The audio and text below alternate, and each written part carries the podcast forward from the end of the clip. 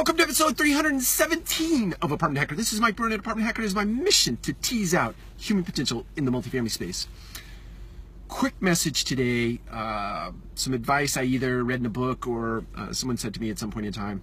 Can't remember the source, but the point is this: if you are an aspiring manager or leader in the multifamily space or any space for that matter, one of the things that I would encourage you to do along your path is to pay particular attention to those leaders and those managers that you work for and with, and not only learn good things from them, in other words, the strengths that they demonstrate in managing people or leading people, but also those things that they don't do very well, or those things that give pause in you. When you make observation of those things, you go, "Ooh, I don't think that was right," or "That didn't feel right." Pay particular attention to those things, because those are the things that you should choose to not do when you take on higher levels of responsibility as it relates to managing and leading people.